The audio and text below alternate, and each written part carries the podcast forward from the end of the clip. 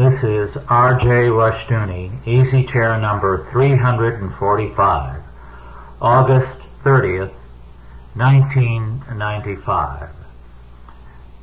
This evening, Douglas Murray, Andrew Sandlin, Mark Rushdoony, and I will have a somewhat different format. The men suggested that uh, I discuss some interesting and in some instances forgotten books, their importance and their implications. And they will ask questions and make uh, comments about the material. I'm going to start with the Russians. In the last century, one of the things that was most notable about Russian literature was its religious character.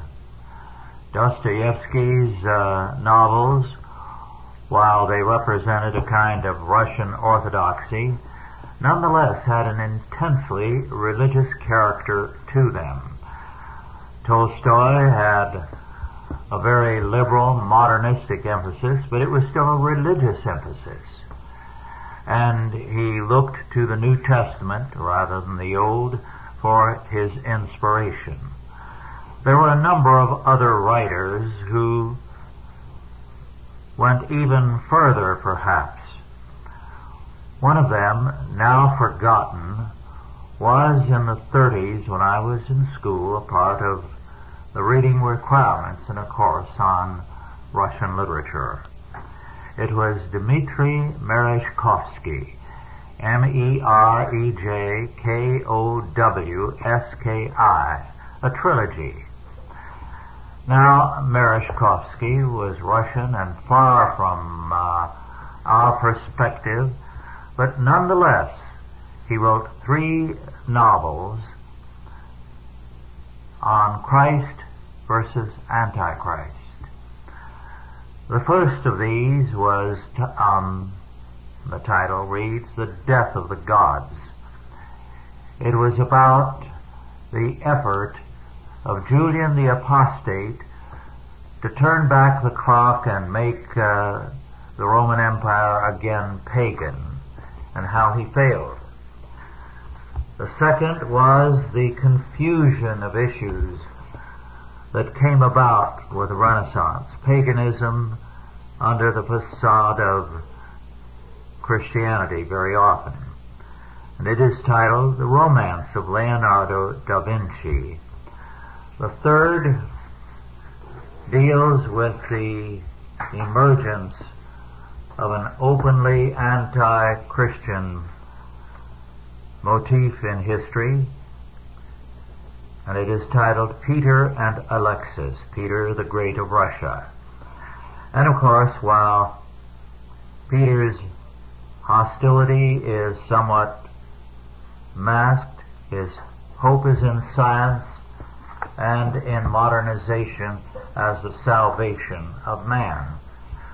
Now, these three volumes were a part of the modern library when I was a university student. Now they are forgotten. They are well worth exploring as I say, you will not agree with the perspective, but Merezhkovsky was a very able writer. I'd like to stop there for a moment if there are any questions any of you have to ask about his trilogy and about Merezhkovsky himself. Rush, how does uh, how do his writings relate to the pervasive radicalism in Russia? Uh, in late uh, yes. last century, early this century. He was hostile to the radicalism, and in fact, one of his books, which I considered bringing, was titled "The Menace of the Mob."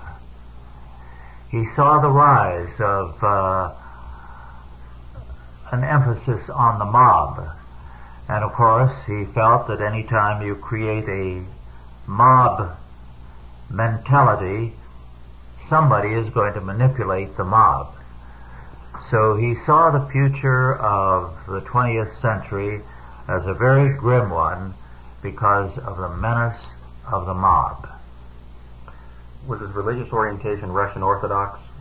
Very intensely Russian Orthodox. Well, Peter was the one that pulled together all of the diverse areas uh, in Russia. So they, there was a very early attempt at multiculturalism. Yes, and also he instituted the radical control of the church. And uh, the old believers were those who rebelled against what he did.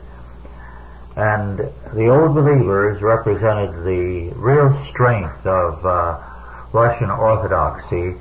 They were split into various groups. Their influence uh, has been uh, considerable as an underground uh, movement throughout the uh, Marxist years. And of course, uh, oh, what is his name? The great writer who wrote the Gulag Archipelago, Solzhenitsyn, showed more than a little influence of the uh, old believers. The old believers in the last century although they were an illegal organization, uh, began to prosper because they had what was like a Puritan work ethic. They created, in fact, they industrialized Russia. They created vast uh, industrial empires and put Russia in a position of competition with the Western world and the U.S. Uh, but they were becoming a problem, not only industrially and financially were they exceedingly powerful, but their charitable work, which was enormous, was also remaking Russia. They were buying farmlands and settling the homeless peasants on them. They were creating hospitals, workhouses, doing a great deal. Then, I believe it was Pobedonostsev who was responsible for outlawing them. And the result was a great bitterness on the part of the old believers. And in anger, they poured money into the socialist movement because the socialists were against the regime. Well, more power to them. But of course, they received no gratitude from the Marxists when they took over.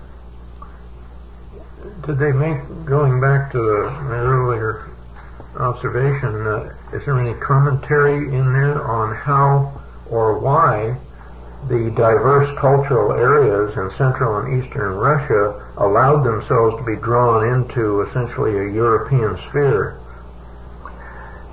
It was because from uh, years before Peter, certainly Ivan the Terrible's regime, all resistance was systematically destroyed. And the last area of resistance was the church. And Peter broke that. He had uh, great military power and strength and a position of tremendous prestige because he had uh, broken the back of the Swedish power in Russia and also pushed back the Turkish power. So in a sense, he was a great hero because of that. His son Alexis, whom Peter really had killed as uh, Merezhkovsky uh, depicts, would have gone back to the old order, would have probably reestablished the old believers, broken the control of the church. And Peter had his wife, in effect, divorced, and the Russian method was if you compelled your wife to become a nun, that ended the marriage, which is what he did with his wife, uh, Tsarina, and then he destroyed his son Alexis. But the trilogy, when I was in school, was very well known. Of course, modern library books are published in great numbers. Curiously, you never see them in uh, used bookstores. So apparently those who bought them have held on to them. Now, were they published in the 30s or both written and published in the 30s? Uh, no, they were written much before and they were uh, translated into English in the 20s, I believe. So around 1930. So he wrote during the pre-revolutionary yes. period. He continued to write some in Paris, but he was an old man then and didn't too much, do too much.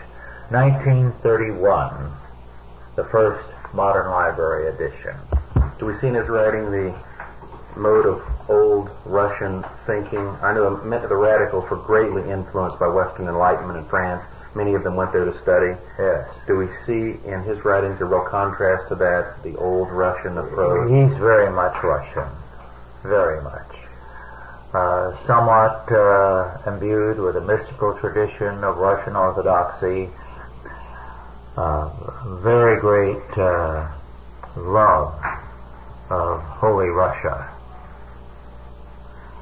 Well, to move on to another Russian book by way of contrast, because you had the Christian emphasis that I spoke of in some of these writers.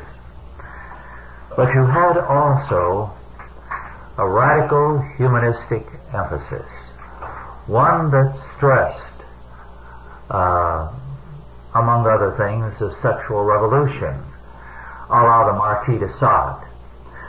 And one such book that in its day was very important and was important in this country and I believe quite widely published, including a very popular and cheap edition, uh, let me see, by the World Publishing Company in 1932 was Michael A-R-T-Z-I-B-A-S-H-E-V, Sanin, S-A-N-I-N-E. And the book, while very circumspectly written, nonetheless has two things. One is a defiance of authority. Authority is really bad, according to Artzybashev. And the second, any restrictions on human sexuality are also bad. So that he uh, has a famous scene here where his radical hero laughs at his sister because uh, the idea of incest strikes her as horrible and wicked. Now, Artzybashev had a significant influence in the Western world after the Russian Revolution. His books were translated, widely reprinted, and in the years between the wars, influenced many intellectuals so that the seeds of the Russian, of the sexual revolution were in part laid down by Artzybashev and others like him. So, uh, the Depression, to an extent, stopped a lot of this, and it became mer- merely an intellectual current rather than what it had started out to be in the 20s, a practicing faith. But it only went underground to revive in the 60s. He wrote in the 20s for us?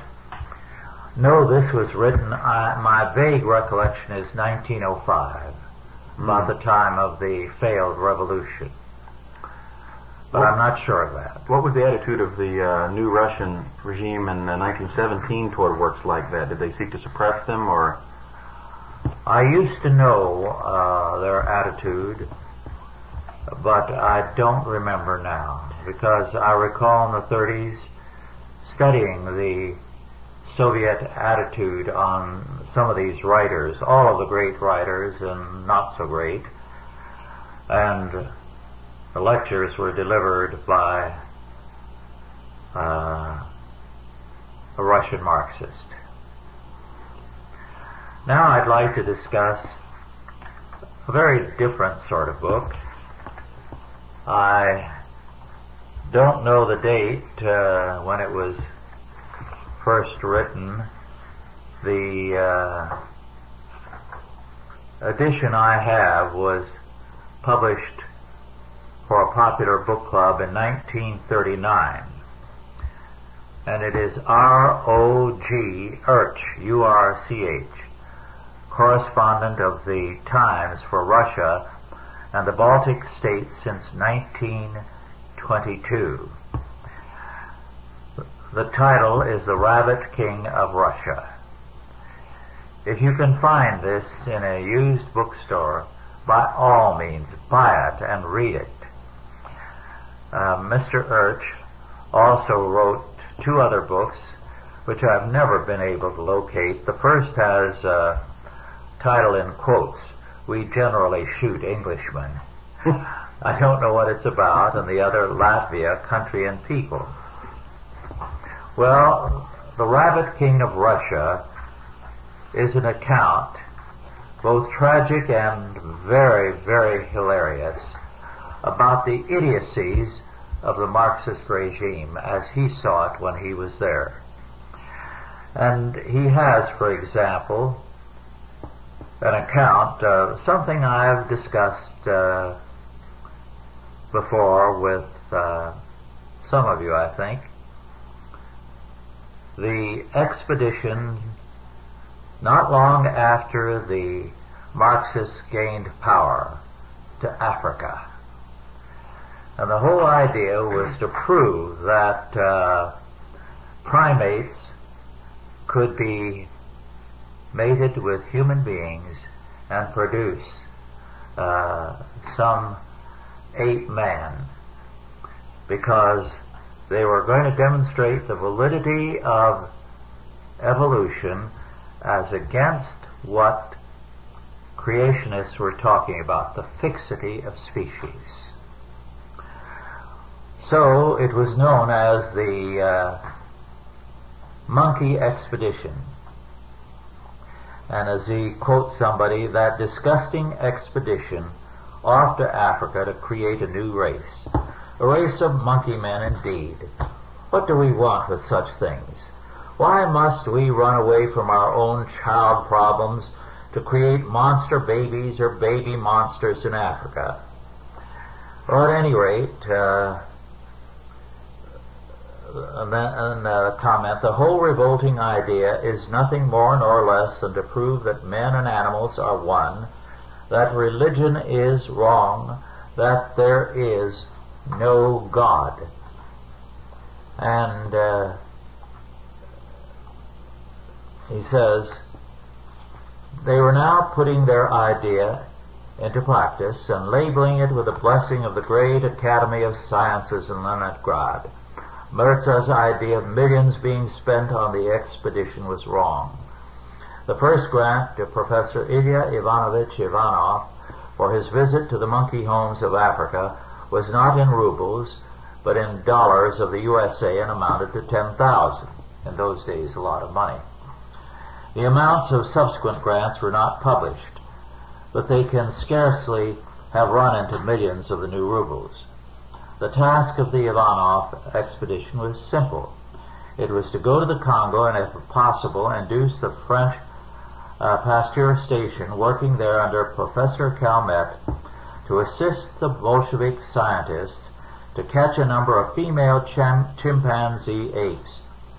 After this, Ivanov and his staff would endeavor to fertilize the apes by artificial apes, by artificial methods and bring back the mothers with their little human apes to gladden the heart of the anti-God society in Soviet Russia and prove that there is no God.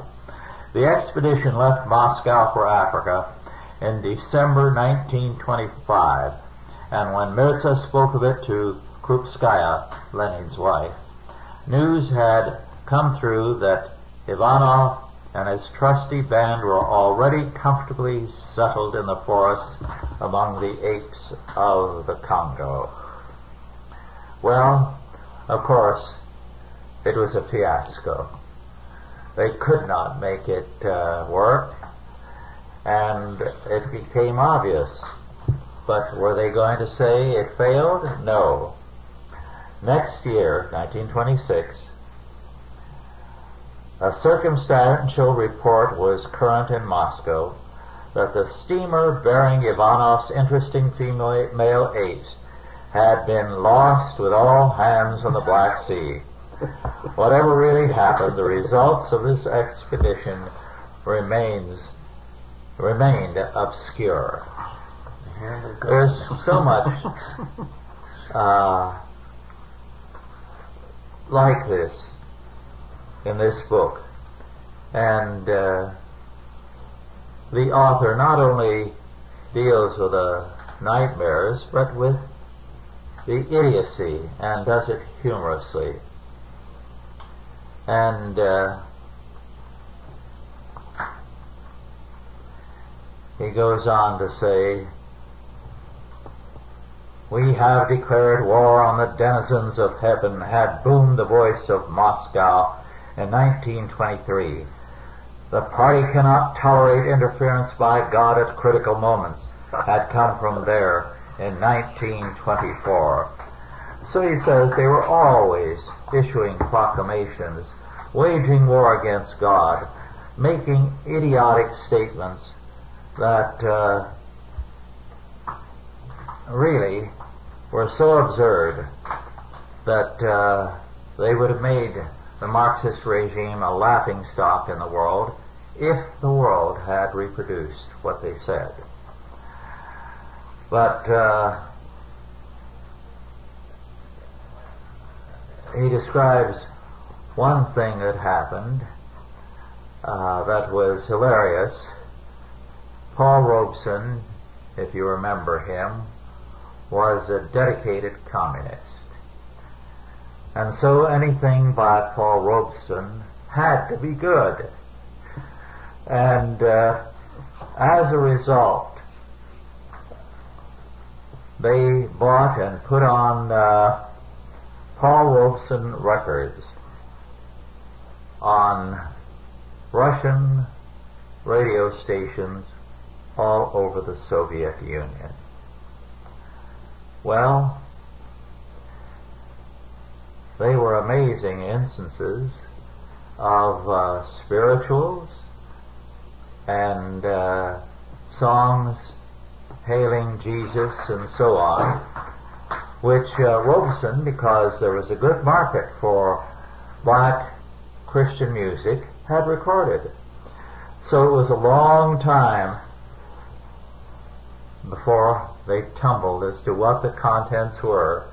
And in the meantime, on the collective farms, Russian uh, peasants were picking up these hymns and uh, Negro spirituals uh, and repeating them endlessly, singing them as they worked.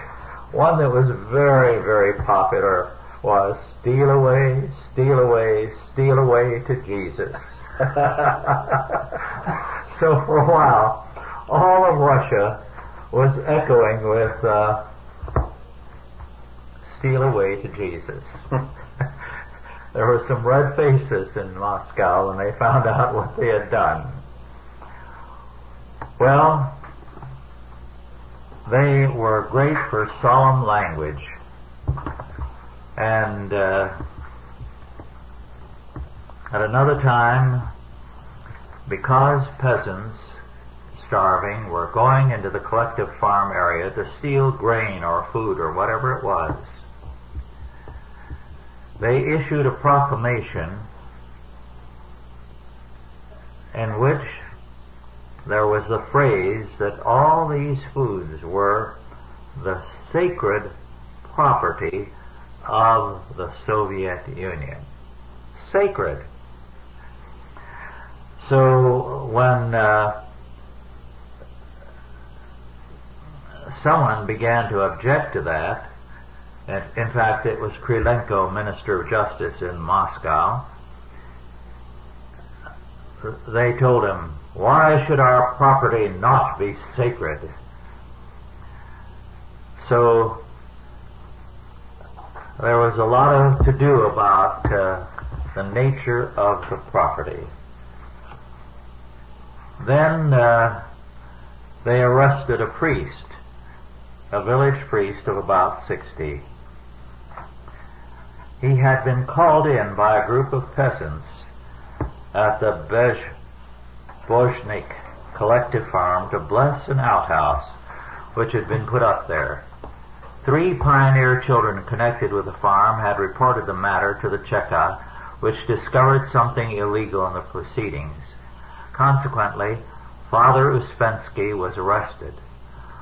Was it unlawful then to bless the building? asked Grisha, who thought such things were tolerated so long as a priest did not intrude on the farms, but came only when summoned or invited. How should I know, replied the priest. I thought it was unlawful for me to brought, be brought to this place, but here I am. Oh, then we will soon find out, they will soon find out their mistake and set you free, said the hopeful Grisha. Maybe, but they've been thinking about it four weeks already. Grisha was silent and Father Uspensky added, They've brought my other crimes against me now. Other crimes? Yes, I blessed the crops on that farm for years and christened some of the children. That's good indeed, opined a merry-looking speculator who heard the last remark. So merry-looking was he that he seemed out of place among the dingy men of that dingy lockup. Bless the crops of the Bejas uh, Niki, did you? Well, well, well. The committee of the farm asked me along regularly every year just as well to be on the safe side, explained the chairman of the committee each year. so the peasants of the godless farm are really religious? asked the merry wight. Not at all, replied Father Uspensky. They think the Bolsheviks have made another mistake, that there may be a God after all, and they are afraid, afraid of the wrath of God. When they ask us, we go with their procession into the fields and bless them in much of the same way as formerly, only now we do it by night. Are you afraid to go in during the day? No, the peasants are afraid. So we don't know for sure exactly when the book was first written, is that right? No, we don't. That was a very, very large book club edition.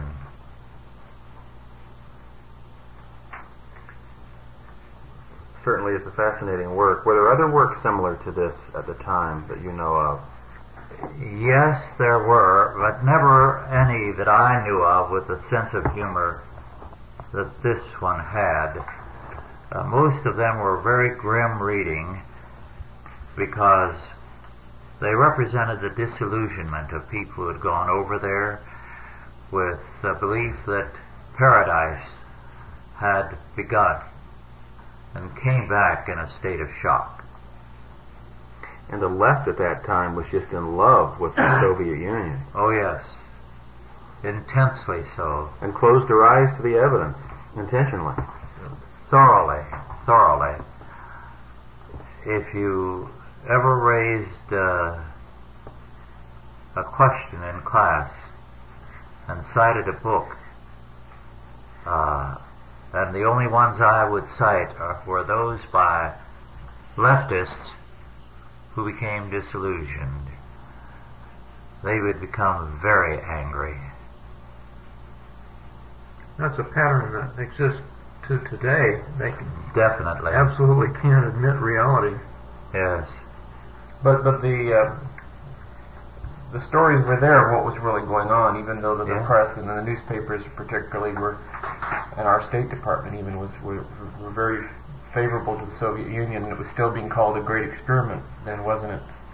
And we had marvelous success stories. Did the Russian writers use satire as a means of shielding themselves from making comment directly on the political system? I don't know what the writers did.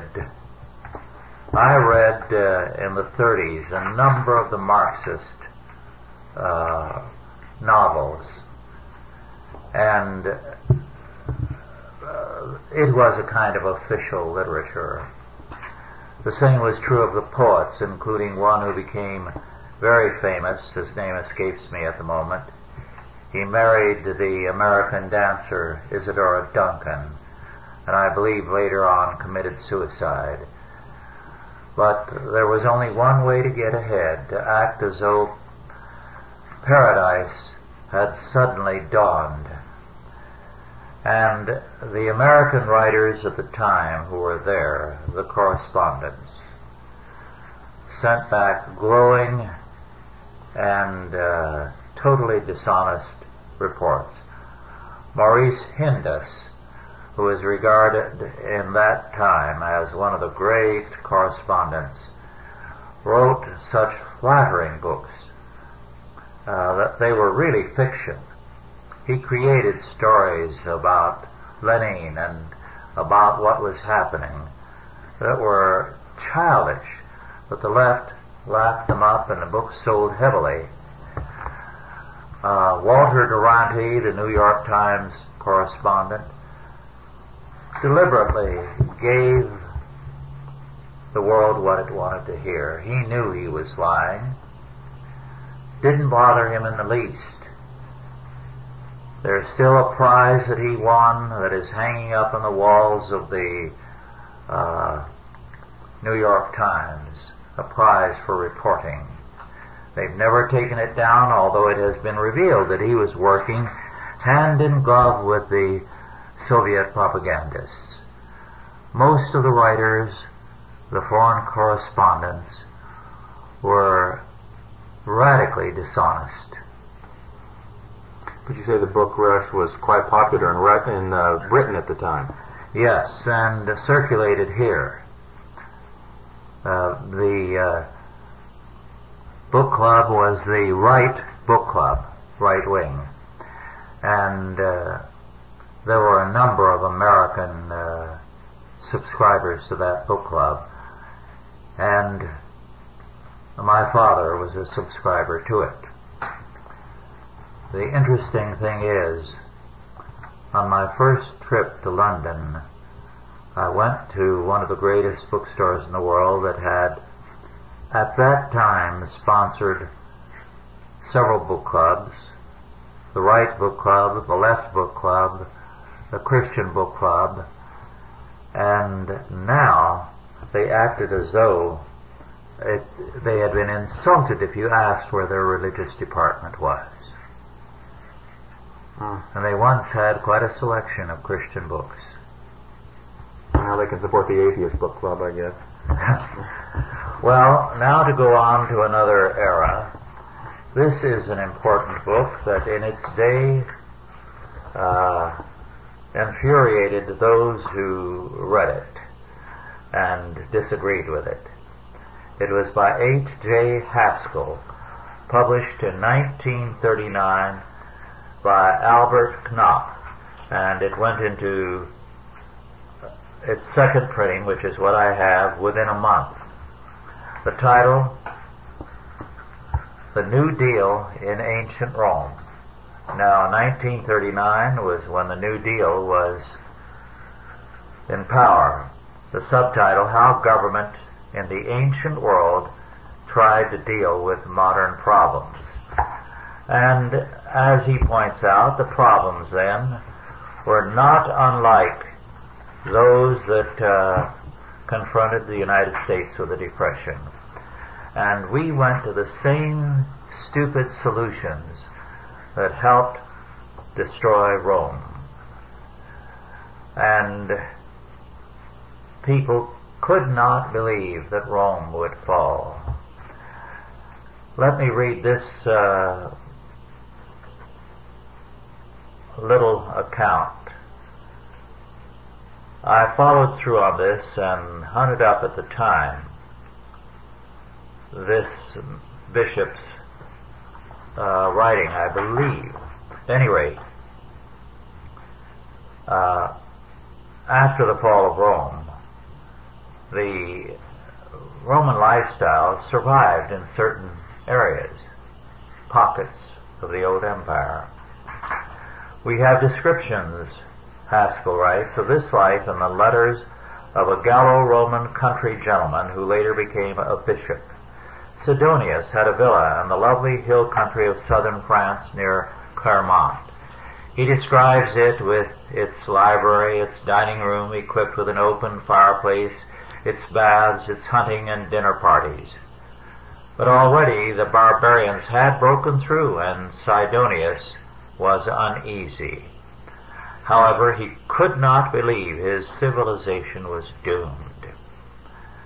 Providence, he wrote a friend, I doubt not will grant a happy issue to our prayers, and under new blessings of peace we shall look upon these terrors as mere memories. Providence failed him within a few years after his death. The handsome villas had been burned. The cities were shrinking and drying up, and the sort of life he knew had vanished from Europe. It took 1300 years for the world to build back to the level of comfort in which Sidonius lived in his villa in the French hills. He describes uh, what was happening as far back as uh, Caesar's day. Brutus, who was a man of integrity, was never, uh, nevertheless lending money at 48% interest per year. And the reason was a good one. The Roman money was collapsing. And what happened with inflation was that it destroyed the middle class, which as Haskell points out, was the backbone of the empire. A pall settled over the population. People felt they were being swept downward by forces beyond their power to control. In the face of overwhelming evils, they were helpless. Doubt, despairing of the present life, they turned to the otherworld cults of the Orient. The worship of Isis, writes Dinning, was organized in a manner very like that of the Catholic Church. There was a kind of pope with priests, monks, singers, and acolytes. The priests were tonsured and wore white linen vestments. And he goes on to describe how they sought escape from the crisis by all kinds of offbeat cults and faiths. And then to me, one of the interesting things is 274 AD, Aurelian extended the right of relief with bread substituted for wheat and the addition of free pork, olive oil, and salt and made the right to relief hereditary so that welfare recipients' children did not have to go down and apply. They were saved the trauma of standing in line. They were hereditary recipients of the so-called right to welfare. And of course, isn't that the attitude of more and more of the poor, especially second and third generation here, that it is their right? There's five generations now. Five generations now. Book two indicates that man doesn't really change. Liberals have the idea that man is perfectible, but this is an indication that uh, while the outside changes, the externals, that man certainly does not change.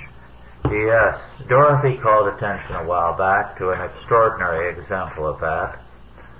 Uh, John Law, with his paper money experiment and uh, wild inflation and things like, what was it, the Mississippi bubble, destroyed France economically and financially. so that one outcome was in a generation or so the revolution. And yet, within a few years, Britain tried the same thing. The, uh, what was it, the South Sea bubble? Yeah. And they felt they could make it work because they were smarter than the French in their own eyes. they didn't learn. And of course, the consequences were horrifying. Rush, you and I were talking earlier that at the time, in the late 30s, early 40s, there was virtually no principled resistance to Roosevelt and the New Deal. It was just unbelievably popular, was it not? Yes. Uh, we were very poor then. And yet, because we were anti-Roosevelt, there was some bitter New Dealers in the area who were sure we had a lot of wealth stashed away somewhere. Uh, some of the people listening in the state may not be aware of what the Mississippi bubble and the South Sea bubble, what, what that means. Oh, well, they were speculations in uh, areas of the world, Louisiana, Mississippi, the South Pacific, uh, selling shares in anticipation of vast production of various kinds. And uh, on paper, they developed uh, plans for huge plantations or industries or uh, growing this or that, huge orchards. And all they had to do was plan, and people were already uh, assuming vast production and profits. And uh, they went crazy in a speculative fever, a get rich quick mentality. Didn't uh, didn't the French scheme involve uh, pegging the uh, French money onto this uh, supposed value of the land in Louisiana. Yes, which a number then, of things like that. It, which had almost limitless acres, so therefore they could inflate the money almost limitlessly. Sounds like Whitewater. well, in the 80s, I heard one candidate for president ridicule the idea of gold as the basis of money and say we can make anything the foundation of money. After all, land is wealth. The wheat crops are wealth. We can uh, make anything we want the basis of money. Now, that's a very popular idea. Takes work. You dealt with many of those things, uh, Rush, didn't you, in your book, The Roots of Inflation? Yes. I think a bubble is just about any any type of a scheme where you assume you're going to make money because the next person is willing to pay more than you because you paid more than the previous person therefore the next person will pay, pay more from you because they want to get it so they can sell it at a profit some sort of pyramid and when, when, and the, when the government gets behind it it creates a, a it's a it's a vicious thing when the government throws its weight behind something like that wasn't there a, a thing on tulips also the tulip mania yes that was uh, an incredible one. What happened then was this Dutch merchant was in Armenia where the tulips grow, they're a wildflower there, as are violets. And one or two other things should have been brought over. But he brought over the tulip and developed the bulbs, and they became enormously popular. And everybody was speculating in them. Everybody was growing tulips. Uh, they could hardly wait for the new varieties to come out and it pushed the price up to astronomical figures until suddenly the whole thing collapsed because some people, uh, well, lost. Uh, they, caught up they lost faith and uh, they started to get out of the market. Anything that's a guaranteed way of making money is, I guess, you have to view suspiciously. Mm-hmm. You see the mink ranches and um, the llamas, and now it's ostriches and rheas. Uh, there's there's a genuine market for these things, but but you don't know really know what that market is ten years before the market's developed, because uh, if you look at something like uh, what is the kiwi, they had to create their market. Macadamia nuts, they had to work at creating a market, and it wasn't a speculative bubble. They they had a product, and they worked at developing and promoting a product, and they created a market for it. And and if you got into macadamia nuts or kiwis in the 50s or 60s, assuming that there would be a market, you may have been correct, or you may have been wrong. Think what they could have done if they had mass advertising like we have now. Yeah. Well, you've had a similar thing in recent years last couple of years with regard to ostriches. Mm-hmm. And some people have lost badly. Jojoba, jojoba beans. Yes. Remember those? They were gonna they were gonna grow those in the Mojave Desert, and they were gonna mm-hmm. replace the oil in your cars and just about everything else. They had no idea what an acre, how much oil could be produced from an acre of jojoba mm-hmm. plants. Well, it's the same thing with solar power. You know, you'd have to pay half the world with solar panels. Nobody bothers to do the arithmetic. If it sounds like a good idea, why, it's just got to fly. Yeah. Well, now I'm going to turn to a book that I regard as a great classic. You uh, may be able to get it still but uh, if not, any serious library will have it. This is the writings of Salvian the Presbyter. Salvian was a churchman uh, at the time that Rome fell. And his key work is the governance of God, a description of the beginning of the fall of Rome. He wrote about uh, northern France, about Trier, and how the barbarians began their entry into the empire. And the barbarians were not many. They were a few tens of thousands in various wandering bands, meandering through the empire, killing robbing, raping, and moving on. And what made it possible was the lack of resistance. Nobody, as Salvian makes clear, felt that Rome was worth dying for. They were weary of it.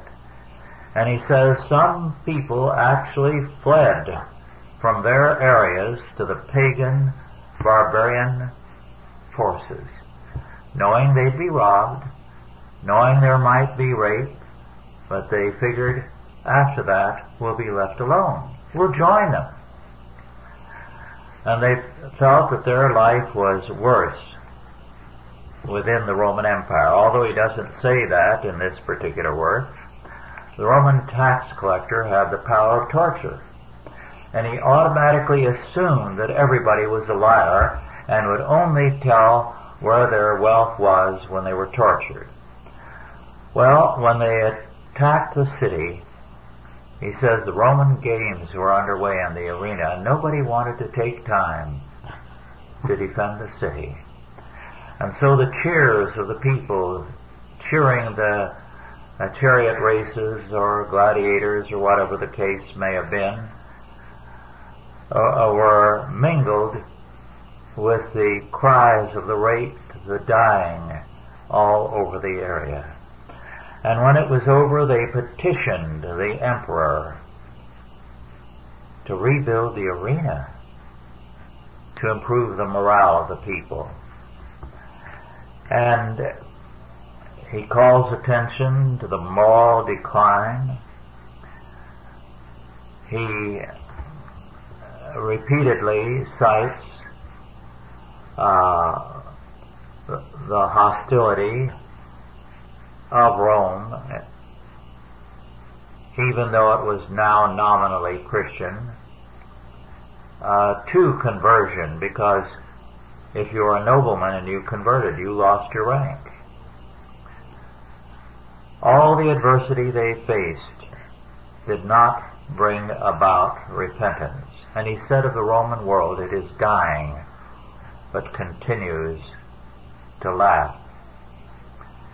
And he also said, and I'm quoting verbatim, the life of all is almost a brothel. So, it is a grim account. He's a better writer than Augustine was. Augustine was a greater thinker. But if you want a very telling and uh, well written account, this is it, more than Augustine, who sometimes is very, very wordy. He makes clear his belief that if Rome were not judged, then he would doubt that there is a God. And he says, and I'm quoting, his government is his judgment. So he was very, very vocal. He indicted the church for its failure. It had gotten rich and comfortable and no longer was faithful. And he felt the adversity uh, would uh, reawaken the church. And he said, We offend God all the more under the name of religion, because having been placed in religion, we continue to sin. We all pursue sin with unan- unanimity, as if we were transgressing according to an extremely well-planned conspiracy. Antinomianism had set in, and they were doing as they pleased and calling themselves Christians. So I do urge people uh, to try to locate Salvian and read him. He's really is uh, warning us today of uh, where we're going. Yes, I had an eerie feeling all the way through reading this book which I read in 1964, I realized the parallel was a very real one. What is your general observation and comments on Gibbon's The Rise and Fall of the Roman Empire? Uh, Gibbons was a rationalist to the core.